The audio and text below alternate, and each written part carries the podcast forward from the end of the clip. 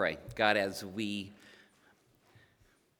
daily approach your throne, as we recognize the glory of who you are and, and your constant calling to us to be who you call us to be, you beckon us with your wisdom, with your words, with your heart, with, with circumstances, with your spirit. So, God, as we worship this morning, continue to lead us and guide us into who you call us to be. In Jesus' name we pray. Amen. I remember a time when I was in elementary school, and my parents, um, being from Alabama, very often during the holidays, we'd load up the car and go visit the family in Alabama, you know, during each holiday.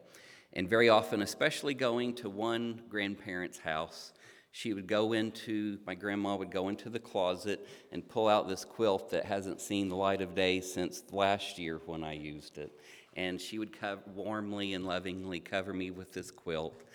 And then it seemed each time that I went home from that, I would almost have to be, and sometimes was hospitalized because of having such strong allergies. I learned later that it was I had an extreme allergy to mold and mildew, and grandma's house had a lot of it in there. But as I went to school, some of the students then would see me, and, and my, my nose would just be so red. My nickname became, especially during the holidays between Thanksgiving and Christmas, would be Randy the Red Nosed Reindeer. And as I experienced this slight humiliation of being Randy the Red Nosed Reindeer, uh, something occurred to me because as I felt the, you know, the little bit of pain from that as my friends were joking at me, that there were some other kids in my grade who got teased a lot, a lot more than Randy the Red-Nosed Reindeer. I remember Dwayne and Marcia, and I don't know why, but the class just cruelly um, teased them. Their clothes did not um, match what other kids were wearing and very often did not fit them very well. And sometimes their clothes was, was dirty and their hair was tousled as they came to class. And I always thought it was bad that the other kids teased them, but then when I was teased, it, it gave me a little more knowledge about how they must have felt. And being an elementary kid, I, I didn't do much with that. I did not stand up for the other kids, unfortunately. And, and I just saw this happening. But I've always thought about how cruel that sometimes kids and also as adults that we can be toward other people and not even realize it. I remember um, also a time when I was in college. Um, I was in my room studying one night on the, the weekend, and a kid across the hall um, came in and started chatting with me. And he told me, we started talking about faith and religion, and he said that he um, struggled during his junior high and high school of figuring out what religion you would be. You see, his one side of his family was Buddhist, and the other side of his family was Christian. And he actually, you know, as he went to each of his grandparents' side of the, the family, he would observe and he would understand and try to understand each person's religion and what it meant. But he said, I really found the faith of my Buddhist grandparents much stronger than the faith of my Christian grandparents. He said, and the, the philosophy that was taught, and he saw their, their dedication to their faith, and he couldn't really see a difference within his Christian grandparents, any difference between them and, and anyone else. And he said that's really what led him to um, go the direction of being Buddhist. And I was thinking, wow, your Christian grandparents would absolutely hate to hear that. Um, but it causes pause for all of us to really think about how the way that we live our lives, um, how does it reflect on people? And, and as time comes, how will our grandkids understand faith based on who we are and how we live our lives and what we say and, and what we do? And will they find it um, an opportunity when they're with us to see us as people of faith, that we, we, we have a, a, a richness in our faith with God that also affects how we treat other people and how we engage other people around us? And so I've, I've been hit with that kind of hard lately. And it leads right into where we're studying this morning in Micah. As we're going through the minor prophets, we're landing this morning in Micah, and we're in chapter 3. And in this, this, this history of, of Micah, this is also a time period that is before the Assyrians come and take over the, the northern kingdom of Israel. And the prophet is, is challenging the people in the strongest words possible that their faith is amiss. And here in this chapter, he's pointing out that the, the leadership, the religious leadership and the political leadership of Israel are taking advantage of people. And they're doing it in such a way that's destructive to their faith. They're doing it in a way that renders their what faith that they are expressing void in the eyes of God. And as I read through this passage in chapter 3, we see that Micah is, is using the strongest language that he can possibly use and using a metaphor that is incredibly harsh in a way to try to convince the people that they are being as, as horrible as they are. And as he uses this, this metaphor, he also uses it in a way of, of, of poetry. And as we understand and continue to understand and deepen our understanding of poetry and song, it poses an incredible way for God to speak to us in powerful ways. And I don't know for you, but some of my strongest worship experiences have been through the experience of, of music and through song, as I have um, really listened to the words of what I was saying and, and hearing powerful words that are being presented to me. And even within our hymns this morning, um, A Mighty Fortress is Our God may not be known that strongly within Baptist circles, but if we're at a Lutheran church, they'd be belting that out because that's you know one of their favorite hymns of faith um, that Martin Luther created um, many hundreds of years ago. So this opportunity of, of poetry is even utilized through this prophet as he's speaking to the people even in the midst of the harshness that he is speaking to them.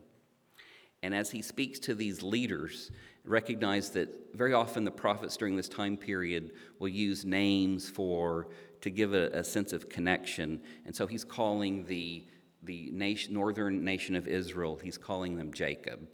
So when he says Jacob, he's not referring to just the person of Jacob, their ancestor, but to the whole people group. I'll start reading in verse 1. And then I said, Listen, you leaders of Jacob, you rulers of Israel. Should you not embrace justice, you who hate good and love evil? And I'll pause right there because that's what stuck in my head about this is when I was talking to my, my Buddhist friend across the hall in college. This is one of the phrases that he used that intrigued him. And it was, he said, you know, as we philosophically look at life, how do we know what is good? How do we know what is evil? And what is that? And we talked about the nature of, of good and evil. And for him, as a Buddhist, it was always a thing to consider and reflect on of what that is. But here in, in Scripture, God is posing through Micah that there is a, a clarity of what is good and what is evil. And the leadership here has rejected that. They have rejected what God has said is good and what is good for the people, and they are actually hating good and loving evil. And for us in our own lives, I think it's an important concept for us to look at. And I think in my own life, it's a battle I always fight. Because as I read Scripture, I learn about what goodness is, what, it, what God is wanting for us, and God is wanting us to experience, and who God is calling us to be. But the world is at the same time always speaking to me and feeding into me through the environment as I talk to people, as I listen to media of all types. I'm getting a different message very often from what's being presented in Scripture. Um, even recently, I just saw an interview where the, the person was speaking about how um, we need to just transform and let um, encourage all teenagers to go with any urge that they have and experience life and do whatever you want to do. And the interviewers were like, Yeah, yeah, we should be that way. And I'm thinking, Wow. I feel like I'm watching TV at Sodom and Gomorrah kind of thing as they were encouraging that. So it's a, a, battle of continuing to understand what is evil and, and what is good as God is calling us who to be. As I continue reading in verse 2, you who hate good and love evil, who tear, and then he's, he gets in this very graphic depiction of what the, the Israelite leadership is doing to their own people. He's saying, You tear skin from my people and flesh from their bones. You eat from my people's flesh, strip off their skin and break their bones in pieces, chop them up like meat for the pan, like flesh for the pot. Then I will cry out to the Lord, but he will not answer them. At that time, he will hide his face from them because of the evil that they have done. This is what the Lord says As for the prophets who lead my people astray, they proclaim peace. You see, even many of the religious leadership at this time are not directing people in the right path. And it's a reminder for us today that anything that you hear from not only a televangelist on television, but anything that you hear out of my mouth, anything that you hear from anyone, you really need to interpret that and understand that in light of God's Word, and that we are all gifted with the, the, Holy Spirit to give us discernment upon God's Word. And because of that, we have the opportunity to discern truth for what truth is. And so we all need to listen to anything another human being says, always with an understanding they're a human being, and they can be right and they can be wrong. Um, but God's word presents to us truth. So we always need to be using our, our interpretation of, of the Spirit within us and using our own brains and using the gifts that God has given us to really understand truth for what it is. So when I say something, recognize that is just Randy up there, but there's a God in heaven who presents truth. And He is the one that we need to be listening to very carefully. So, continuing about these false prophets, if they have something to eat, but prepare a wage, but prepare to wage war against anyone who refuses to feed them. Therefore, night will come over you without visions, and darkness without divination. The sun will set on the prophets, and the day will go dark for them. The seers will be ashamed, and the diviners, diviners disgraced. They will all cover their faces because there is no answer from God. But as for me, I am filled with power, with the Spirit of the Lord, with justice and might, to declare to Jacob his transgression, to Israel his sin. Hear this, you leaders of Jacob, you rulers of Israel who despise justice and distort all that is right, who build Zion with bloodshed, with Jerusalem with wickedness. Her leaders judge for a bribe, her priests tear or teach for a price, and her prophets tell fortunes for money. Yet they look for the Lord's support, and they say, Is not the Lord among us? No disaster will come upon us. Therefore, because of you, Zion we will be plowed like a field. Jerusalem will become a heap of rubble. The temple hill will be a mound overgrown with thickets. As the prophet is speaking such incredible, harsh words to the leadership of the people, we see that, that God wants not just to affect our behavior, He wants to transform who we are to be who He is calling us to be. Very often we, we downgrade our faith in God to following a, a list of rules and do's and do nots. But you see, God, through his instruction here, is pointing out that if we do not allow God to continually to transform who we are on the inside, then so easily we can fall in and our behavior can slip to begin cruelly affecting other people. You see, to know the difference between good and evil, we have to know God, and we have to know who God is, and we have to fight what the world is telling us. Serious study of God's Word is required from us.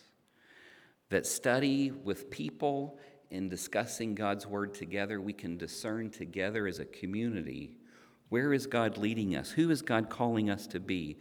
And so it's important for all of us to be working with other people to discern what God is calling us to be. And this is a, a challenge for all of us that very often if we just leave studying to our own devices that it's something that we may be enthusiastic about a short time but without the support of other people around us as we continue to dig into god's word it is so easy to fall away from following seriously who god is calling us to be.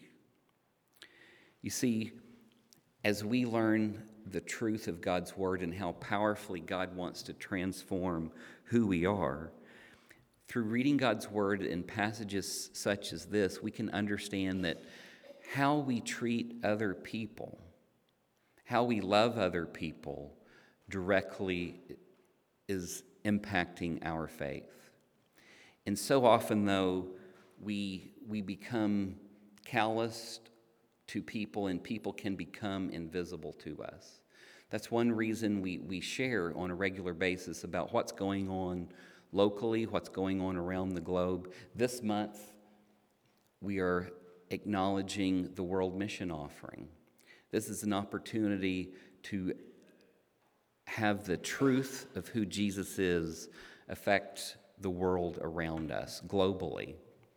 And as we learned about the Girls Club once again that was presented on the video, we recognize that these girls' clubs that are going on around the globe now are happening because of partly because of your prayer and your financial support that has been going to support them. And then locally, as we live our lives, it, it's so easy to let people that we don't necessarily see every day, or maybe people that we do see every day, to allow them become invisible to us. And whatever they're going through or they're suffering as they're suffering within the world, and allowing themselves to be moved in a negative direction because of what the world is calling them to be, it is so easy to allow those to become invisible. I know in my own life, my eyes were opened once um, right before COVID. I was invited to participate in a, a ministry, um, Residents Encounter Christ, which is part of the Emmaus group, um, that was meeting here at the Jefferson County Jail. And so for the weekend, I went into the jail with many others, and we were sharing um, basic theology, who God is, and the basics of Christianity, and how God loves everyone and calls all of us to a new way of life and a way of repentance and coming to be in a place where we're following Christ. And as I saw the, the, the prisoners, the residents there in the jail, as they heard this, received this so warmly and I recognized until that point how invisible people who are, who are living blocks from me are to me. And I, I don't even think about their existence, I don't think about their needs, and I don't think about the darkness that they're experiencing in life. And so that has challenged me to be able to maybe I need to know more about what's going on around in my community so that I'm not just oblivious to what is going on in my community. And some of the things that I've done, I want to share with you that are just really easy to do to gain awareness to, to what is going on around us and what people are experiencing. This idea of being blind to things that are going on and prejudice comes in different ways. I remember I was surprised my first trip to El Salvador.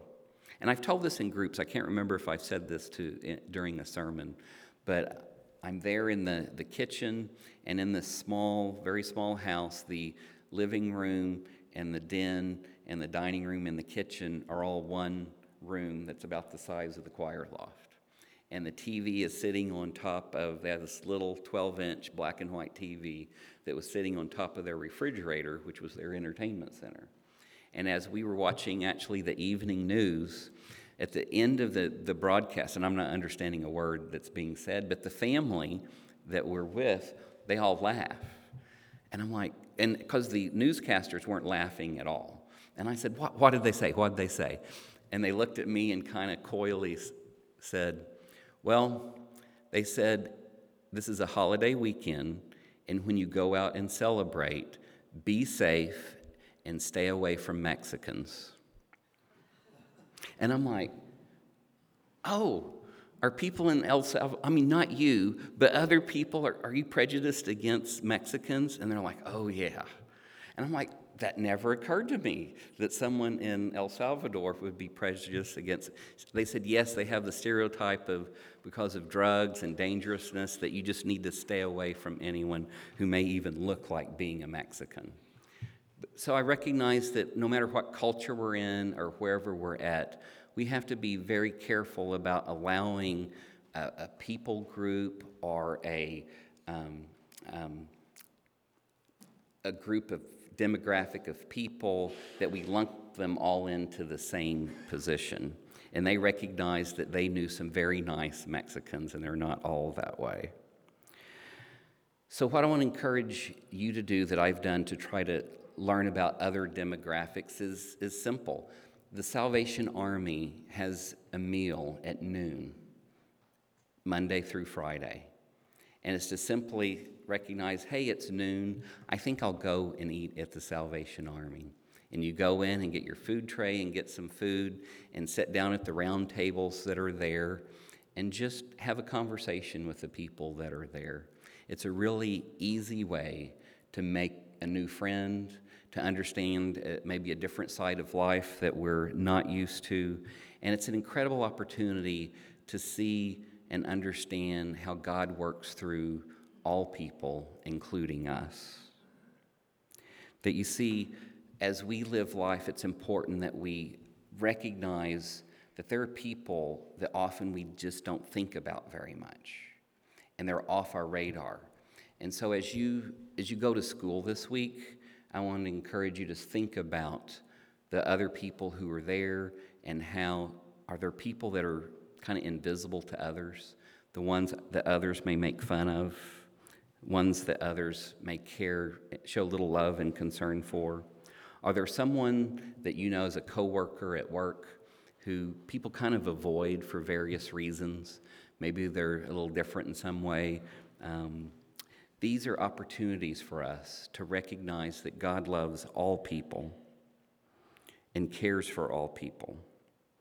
And we can't, you know, as we live our lives, we may think, well, it's just me. I can't make that big of an impact.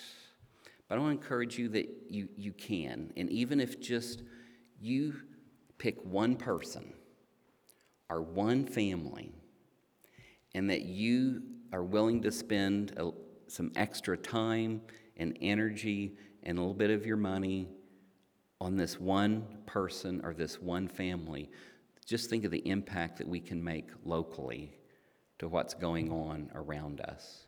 That as we are willing to invest to mentor someone who desperately needs help, that that can be incredibly rewarding. And as we do so, it's recognizing that God is in that process not only is going to use you to help transform that other person, but as this process is happening, God is transforming you.